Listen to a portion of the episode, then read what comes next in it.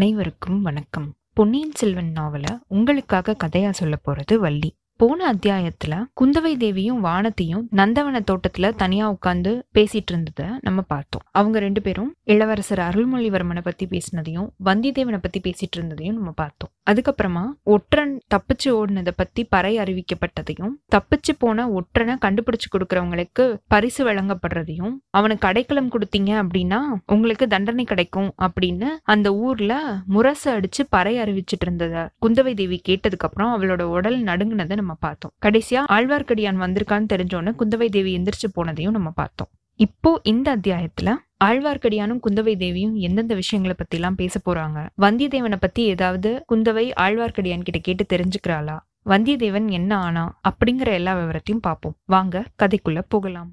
கல்கியின் பொன்னியின் செல்வன் முதல் பாகம் புதுவெள்ளம். அத்தியாயம் நாற்பத்தி ஆறு மக்களின் முணுமுணுப்பு. சோழகுலத்தை சேர்ந்த மூதாட்டியோட சன்னதியிலிருந்து ஆழ்வார்க்கடியான் இளைய பிராட்டியோட மாளிகைக்கு கிளம்பி போயிருக்கான். வழியில பழையாறையோட ரோட்ல அவன் பார்த்த காட்சிகள் எல்லாம் அவனுக்கு ரொம்ப சந்தோஷத்தை கொடுத்துருக்கு. கண்ணன் பிறந்த திருநாள அந்த ஜனங்கள் எல்லாம் அப்படி குதூகூலமா கொண்டாடிட்டு இருந்திருக்காங்க. இதை பார்த்தோன்னே வைஷ்ணவம் இன்னும் இந்த நாட்டுல நிலைச்சு நிக்க போகுது. பல்கி பல இடங்களுக்கு பரவ போகுது அப்படின்றதுல எந்த சந்தேகமுமே இல்ல அப்படின்னு ஆழ்வார்க்கடியான் அவன் மனசுல நினைச்சிருக்கான். சைவ சமயத்துக்கு சோழ தமிழ்நாட்டுல செல்வாக்கு பெருகினதுக்கு பல காரணங்கள் இருக்கு. நூறு வருஷ காலமா சோழகுலத்தை சேர்ந்த மன்னர்கள் எல்லாருமே புதுசு புதுசா சிவன் கோயில்கள் நாடு எல்லாத்துலயும் கட்டுறதும் மூவர் பாடின தேவார பாடல்கள் எல்லாத்தையுமே அந்த கோயில்கள் மூலமா பிரச்சாரம் செஞ்சுட்டு வரதும் சிவாலயங்கள்ல தேர் திருவிழாக்கள் சிறப்பா நடத்தப்படுறதும் இப்படி எல்லாம் இருந்ததுனாலையும் சைவ சமயம் பரவி பெருகிட்டு இருந்தது. இப்படியெல்லாம் இருந்தாலும் திருமாலோட பெருமைக்கு எந்த குறையும் இங்கே ஏற்படல. விஷ்ணுமூர்த்தியோட ஒன்பதாவது அவதாரமான கண்ணன் அவதாரம் மக்களோட இதயத்தை ரொம்பவே கவர்ந்திருக்கு. கோகுலத்திலையும் பிருந்தாவனத்திலையும் வட மதுராவிலையும் எம்பெருமான் நிகழ்த்தின லீலைகள் எல்லாமே இவங்களோட மனங்கள்ல நல்லாவே குடிக்கொண்டிருக்கு அம்மம்மா எத்தனை பாகவத கோஷ்டிகள் எத்தனை வீதி நாடகங்கள் எத்தனை விதவிதமான வேஷங்கள். ஆமா முன்னாடி நம்ம பார்த்ததை விட இப்போ ரொம்ப அதிகமாவே அங்க இருந்திருக்கு. இந்த கோஷ்டிகள் எல்லாம் சூழ்ந்து நின்னு வேடிக்கை பாக்குறவங்களோட கூட்டமும் அவங்களோட ஆரவாரமும் கூட இப்ப ஜாஸ்தி ஆயிடுச்சு. பழையாறைய சுத்தி இருந்த கிராமங்கள்ல இருந்து புதுசு புதுசா நாடக கோஷ்டிகள் எல்லாமே இப்ப வந்துட்டு இருக்காங்க நாடக கோஷ்டி ஒண்ணுல வசுதேவர் தேவகி கிருஷ்ணன் பலராமன் கம்சன் இவங்க எல்லார மாதிரியும் வேஷம் போட்டுட்டு வந்துட்டு இருந்திருக்காங்க பாட்டும் கூத்தும் வேஷக்காரங்களோட பேச்சும் அந்த கோஷ்டியில ரொம்ப ஜாஸ்தியாவே இருந்திருக்கு. அதனால ஆழ்வார்க்கடியான் கொஞ்சம் நின்று அதை கவனிச்சிருக்கான். அப்போ கிருஷ்ணனும் கம்சனும் வாக்குவாதம் பண்ணிட்டு இருந்திருக்காங்க கிருஷ்ணன் வேஷம் போட்ட அந்த சின்ன பையன் அவனோட மழலை குரல்னால கம்சன் செஞ்ச குற்றங்கள் எல்லாத்தையுமே சொல்லி வா என்னோட சண்டைக்கு வா அப்படின்னு கூப்பிடுறான். அதுக்கு கம்சன் அவனோட சத்தமான குரல்ல அடே கிருஷ்ணா உன்னோட மாயாவித்தனம் எல்லாம் இனிமே என்கிட்ட பலிக்காது. உன்னை இதோ கொல்ல போறேனா உன் அண்ணன் பலராமனையும் கொல்ல போறேன். உன்னோட அப்பன் வசுதேவனையும் நான் கொல்ல போறேன். அதோ நிக்கிறானே உடம்பெல்லாம் சந்தனத்தை குலைச்சு பூசிட்டு அந்த வீர வைஷ்ணவனையும் நான் கொல்ல போறேன் அப்படின்னு சொன்னதும் அங்க சுத்தி நின்னுட்டு இருந்த எல்லா மக்களும் ஆழ்வார்க்கடியான பார்த்து சிரிக்க ஆரம்பிச்சிட்டாங்க. கிருஷ்ணனும் பலராமன் வேஷம் போட்டிருந்தவங்களும் கூட அவனை பார்த்து சிரிக்க ஆரம்பிச்சிட்டாங்க. கூட்டத்துல இருந்த பல பேரும் ஆழ்வார்க்கடியனை சுத்தி வந்து நின்னுட்டு சிரிக்கவும் கேலி செய்யவும் ஆரம்பிச்சிட்டாங்க. திருமலையப்பனுக்கோ கோவம் ஜாஸ்தியா வர ஆரம்பிச்சிருச்சு. கையில இருந்த தடியை தூக்கி சொல்லட்டிக்கிட்டே இந்த கூட்டத்துக்குள்ள இருக்கிற எல்லாரையும் ஒரு கை பாத்திரலாமா அப்படின்னு யோசிச்சிருக்கான். முக்கியமா அந்த கம்சனுடைய தலையில ஒரு பெரிய போடு போடணும் அப்படின்னு ஆசைப்பட்டிருக்கான். ஆனா கம்சனோட தலையில அடிக்கிறதுனால எந்த பயனும் கிடையாது. ஏன்னா அவனோட சொந்த முகத்தை மறைச்சிட்டு அவன் மரத்தால செஞ்ச முகத்தை தான் மாட்டிட்டு இருக்கான் அந்த முகம் பாக்குறதுக்கே கோர மீச வச்சுக்கிட்டு கோர பற்களோட பல வர்ணத்துல பொய்யா வரையப்பட்ட அந்த முகம். அதுதான் அந்த கம்ச வேடக்காரன் வச்சிருந்திருக்கான் மொத்தத்துல இவ்வளோ பெரிய கூட்டத்துல தடியை உபயோகப்படுத்துறது நல்லதில்ல அப்படின்னு திருமலையப்பன் முடிவு பண்ணி அந்த இடத்த விட்டு அங்கிருந்து நழுவி போயிட்டான். அந்த கம்சனோட குரல் வேணும்னே அவன் பயங்கரமா கத்துனானே அந்த குரலை நம்ம எங்கேயோ கேட்டிருக்கோமே அப்படின்னு ஆழ்வார்க்கடியானுக்கு தோணியிருக்கு. அது எங்க கேட்ட குரல் அப்படின்னு அவன் யோசிச்சுக்கிட்டே அந்த ரோட்டோட நடந்து போயிருக்கான். ஜனங்களோட குதூகூலத்துல திடீர்னு ஒரு மாறுதல் நடந்திருக்கு. போக போக மக்களோட உற்சாகம் குறைஞ்சுக்கிட்டே வர மாதிரி அவனுக்கு தெரிஞ்சிருக்கு. இது என்ன? திடீர்னு ஏன் இந்த மாற்றம்? ஜனக்கூட்டம் ஏன் இவ்ளோ விரைவா அவங்க அவங்கவங்க கலைஞ்சு போயிட்டு இருக்காங்க வாத்திய முழக்கங்கள் ஆடல் பாடல் சத்தங்கள் எல்லாமே நின்னு போச்சு. இதுக்கு பதிலா ஜனங்க வீதி ஓரமா ஒதுங்கி குட்டி குட்டி கும்பலா நின்னுட்டு ஏதோ ரகசியம் பேசுறாங்களே. பேசிட்டு ஏன் வேகமா நடந்து போறாங்க? வீட்டோட கதவுகள் எல்லாம் தடால் தடால்னு சாத்தப்படுதே. இது எதுக்காக? ஆ இப்ப தெரியுது நம்மளுக்கு காரணம். குந்தவை பிராட்டிக்கு கூட அவளோட உடல் நடுக்கத்தை ஏற்படுத்துச்சே. அந்த பறை முழக்கமும் ஒற்றனை பிடிச்சு கொடுக்கறத பத்தின அரைக்குவலம் தான் இதுக்கு காரணம். அந்த பழையாறை முழக்கம் அவ்வளவு தூரம் திருவிழா கொண்டாட்டம் மாதிரி கூடியிருந்த மக்களோட குதூகலத்தை பாழ்படுத்திருச்சு. தனித்தனியா போறவங்கள மத்தவங்க எல்லாம் உத்து பார்த்துட்டே போனாங்க. தெரியாத வேற்று மனிதர்கள் எல்லாரையுமே சந்தேகத்தோட பார்க்க ஆரம்பிச்சிட்டாங்க. ஆழ்வார்க்கடியான கூட ஒரு சில பேர் சந்தேகத்தோட பாக்குறதையும் பார்த்துட்டு அவசர அவசரமா நடந்து போறதையும் இவன் கவனிச்சிருக்கான். இதோட காரணத்தை திருமலையப்பன் ஓரளவுக்கு கெஸ் பண்ணிட்டான். அது மட்டும் இல்ல ஜனங்கள் ஏன் குட்டி குட்டி கும்பலா நின்னு வீதி ஓரத்துல பேசிட்டு இருக்காங்க அப்படின்றதும் அவனுக்கு ஓரளவு தெரிஞ்சுதான் இருந்திருக்கு. காதல விழுந்த ஒரு சில வார்த்தைகள் வார்த்தைகளாலையும் அது கன்ஃபார்ம் ஆயிடுச்சு அவனுக்கு பழவேற்றையர்களோட கொடுங்கோல் ஆட்சியை பத்தி தான் அந்த ஜனங்கள் பேசிட்டு இருந்திருக்காங்க. பழையாறை நகர்ல வாழ்ற எல்லா மனிதர்களும் சுற்றுப்புறத்துல இருந்த கிராம வாசிகளும் பழவேற்றையர்கள் மேல அவங்க எல்லாருக்குமே ஒரு பெரிய கோபம் இருந்துட்டு இருக்கிறது இயற்கை தான் பழையாறை நகர் சுந்தர சோழரை யாவரொப்பார் இத்தென்னிலத்தே அப்படின்னு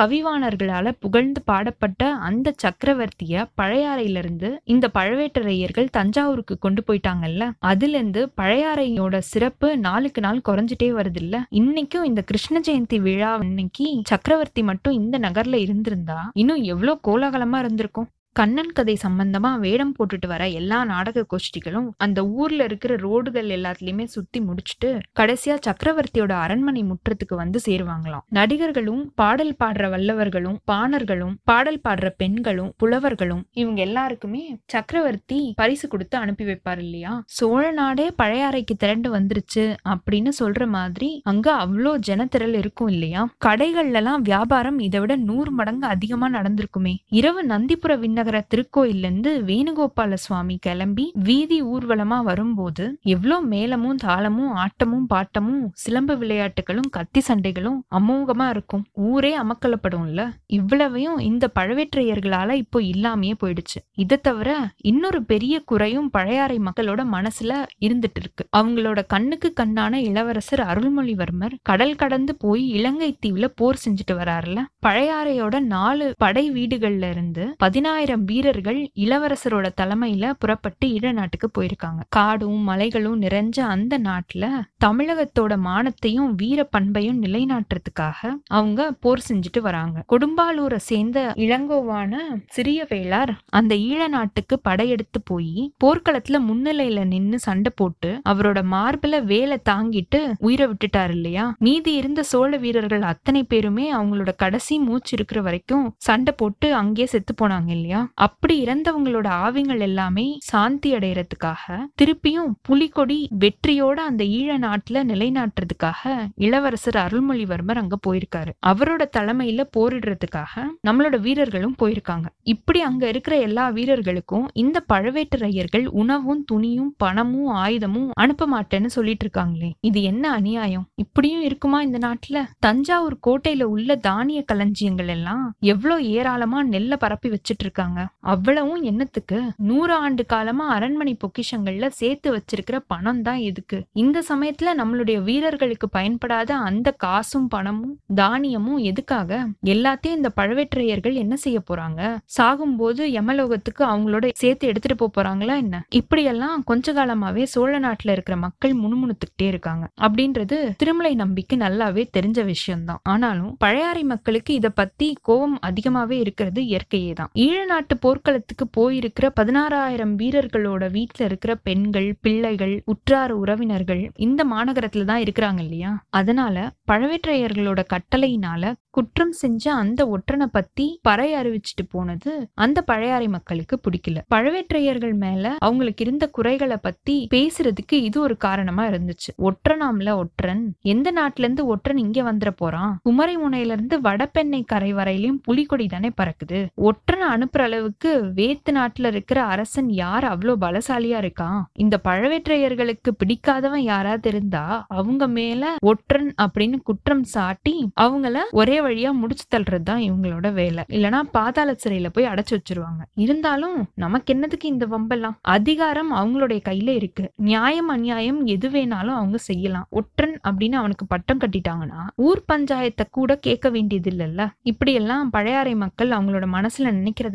எல்லாத்தையுமே இப்ப வாயினால முணுமுணுத்துக்கிட்டு ஒருத்தருக்கு ஒருத்தர் மெதுவான குரல்ல பேசிக்கிட்டும் இருக்காங்க. இது எல்லாமே ஆழ்வார்க்கடியானோட காது வழியாவும் அவனோட அறிவுல இருந்த யூகத்தினாலையும் தெரிஞ்சுக்கிட்டான். இப்படி எல்லாம் மக்கள் மனசுல புகஞ்சிட்டு வர அந்த அதிருப்தி எதுல போய் முடிய போகுதோ அப்படின்னு யோசிச்சுக்கிட்டே அவன் குந்தவை தேவியோட மாளிகைக்கு வந்து சேர்ந்துட்டான். ஆழ்வார்க்கடியான் கிட்ட இருந்து உலக நடப்ப கேட்டு தெரிஞ்சுக்கிறதுல இளைய பிராட்டிக்கு எப்பவுமே ஆசை உண்டு. நாடு நகரம் எல்லாத்துலயும் போய் சுத்திட்டு அவன் அங்கங்க நடந்த எல்லா நிகழ்ச்சிகளையுமே பார்த்துட்டு வந்து அதை குந்தவை கிட்ட சொல்லிட்டு இருப்பான். அது எல்லாமே தெரிஞ்சுக்கிறதுல அரசிலங்குமாரிக்கு ஆவல் ஜாஸ்தி. ஆழ்வார்க்கடியான் அங்கங்க தேடி கண்டுபிடிச்ச ஆழ்வார் பாசுரங்கள் எல்லாத்தையுமே குந்தவை கிட்ட வந்து பாடி காட்டுறதுலயும் அதை குந்தவை பிராட்டி கேட்கறதுலயும் அவளுக்கு பிரியம் ஜாஸ்தி. அதனால திருமலை நம்பி எப்ப வந்தாலுமே ஆர்வத்தோட அவனை வந்து வரவேற்பா. சந்தோஷமா அவன்கிட்ட அவனோட நலத்தை பத்தி விசாரிக்கவும் செய்வா. ஆனா இன்னைக்கு இளவரசியோட முகத்திலையும் பேச்சிலையும் கொஞ்சம் மாறுதல் இருந்திருக்கு. அத ஆழ்வார்க்கடியான் பார்த்திருக்கான். மனசு எங்கேயோ ஏதோ ஒரு விஷயத்துல ஈடுபட்டுட்டு இருக்கிற மாதிரி அவளோட முகத்துல தெரிஞ்சிருக்கு. பேச்சுல எப்பவுமே இருக்கிறத விட இப்போ ஒரு பரபரப்பும் கொஞ்சம் தடுமாற்றமும் தெரிஞ்சிருக்கு. திருமலை என்ன விசேஷம்? எங்க வந்த? அப்படின்னு குந்தவை கேட்டிருக்கா. விசேஷம் ஒண்ணும் இல்ல தாயே. வழக்கம் போல உங்களுக்கு உலக நடப்பை பத்தி விரிவா சொல்லிட்டு போலாம் அப்படின்னு நினைச்சு வந்தேன். மன்னிக்கணும் தாயே. நான் போயிட்டு வரேன் அப்படின்னு ஆழ்வார்க்கடியான் சொல்லிட்டு கிளம்பும் போது இல்ல இல்ல. கொஞ்சம் இங்க இருந்துட்டு போ. நான் தான் உன்னை இங்க வர சொல்லி சொன்னேன்ல அப்படின்னு குந்தவை சொல்லிருக்கா. தாயே சொல்ல மறந்தே போயிட்டேன். கொஞ்ச நேரத்துக்கு முன்னாடி பெரிய பிராட்டியோட சன்னதியில இருந்தேன். உங்ககிட்ட ஏதோ முக்கியமான விஷயம் சொல்லணும் அப்படின்னு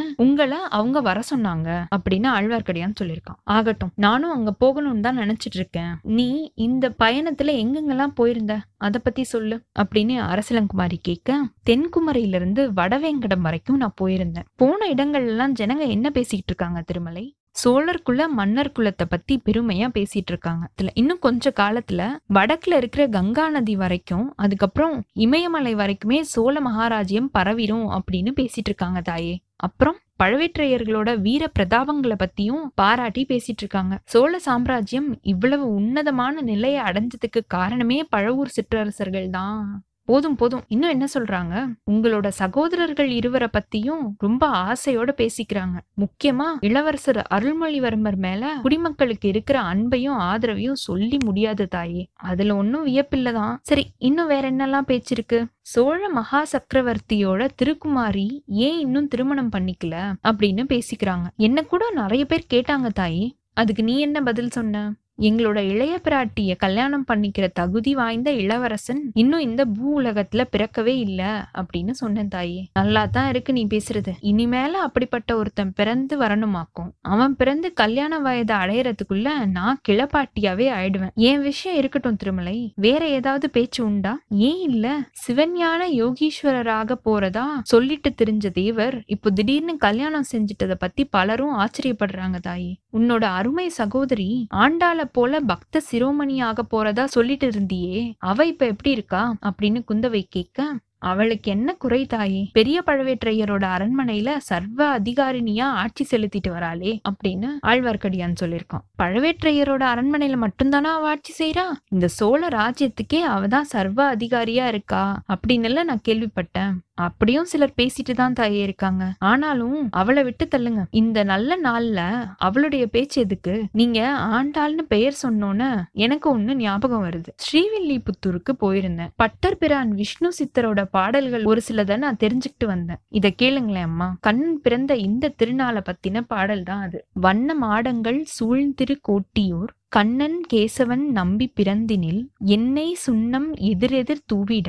கண்ணன் முற்றம் கலந்தனராயிற்றே. ஓடுவார் விழுவார் உகந்தளிப்பார் நாடுவார் நம்பிரான் எங்குன்றான் என்பார். பாடுவார்களும் பல்பறை கொட்ட நின்று ஆடுவார்களும் ஆயிற்று ஆய்ப்பாடியே. இன்னைக்கு நம்ம பழையாறை நகரமும் ஆய்ப்பாடி மாதிரி ஒரே குதூகூலமா தான் இருக்கு தாயே. குதூகூலமா இருக்கிறதெல்லாம் சரிதான். ஆனா கொஞ்ச நேரத்துக்கு முன்னால ஏதோ வேறு விதமான பறை அடிச்சிட்டு இருந்தாங்களே அது என்ன திருமலை? அப்படின்னு குந்தவை தேவி கேட்டோன்னு இந்த கேள்விக்காகவே தான் ஆழ்வார்க்கடியான் இவ்வளவு நேரம் காத்துட்டு இருந்தான் இப்படி கேட்டதும் சும்மா விடுவானா? அவன் உடனே யாரோ ஒற்றனான் தாயே தப்பிச்சு போயிட்டானா? அவனை பிடிச்சு கொண்டு வரவங்களுக்கு பரிசு கொடுக்க போறாங்களாம் அதெல்லாம் பத்தி நான் என்னத்த கண்டேன் தாயே? உனக்கு ஒண்ணுமா தெரியாது? யாரா இருக்கும்ன்றத பத்தி உனக்கு கொஞ்சம் கூட சந்தேகம் இல்லையா? அப்படின்னு ஆவலா குந்தவை தேவி கேட்க மனசுல ஒரு சந்தேகம் இருக்குதான் ஆனா அத பத்தி பேசுறது ரொம்ப பெரிய அபாயம் தாயே. நான் ரோட்ல நடந்து வந்துட்டு இருக்கும்போது என்ன கூட ஒரு சில பேர் முறைச்சு முறைச்சு பார்த்துட்டு போனாங்க. என்ன யாராவது பிடிச்சு கொண்டு போய் பாதாள சிறையில போட்டுட்டா நான் என்ன பண்றது?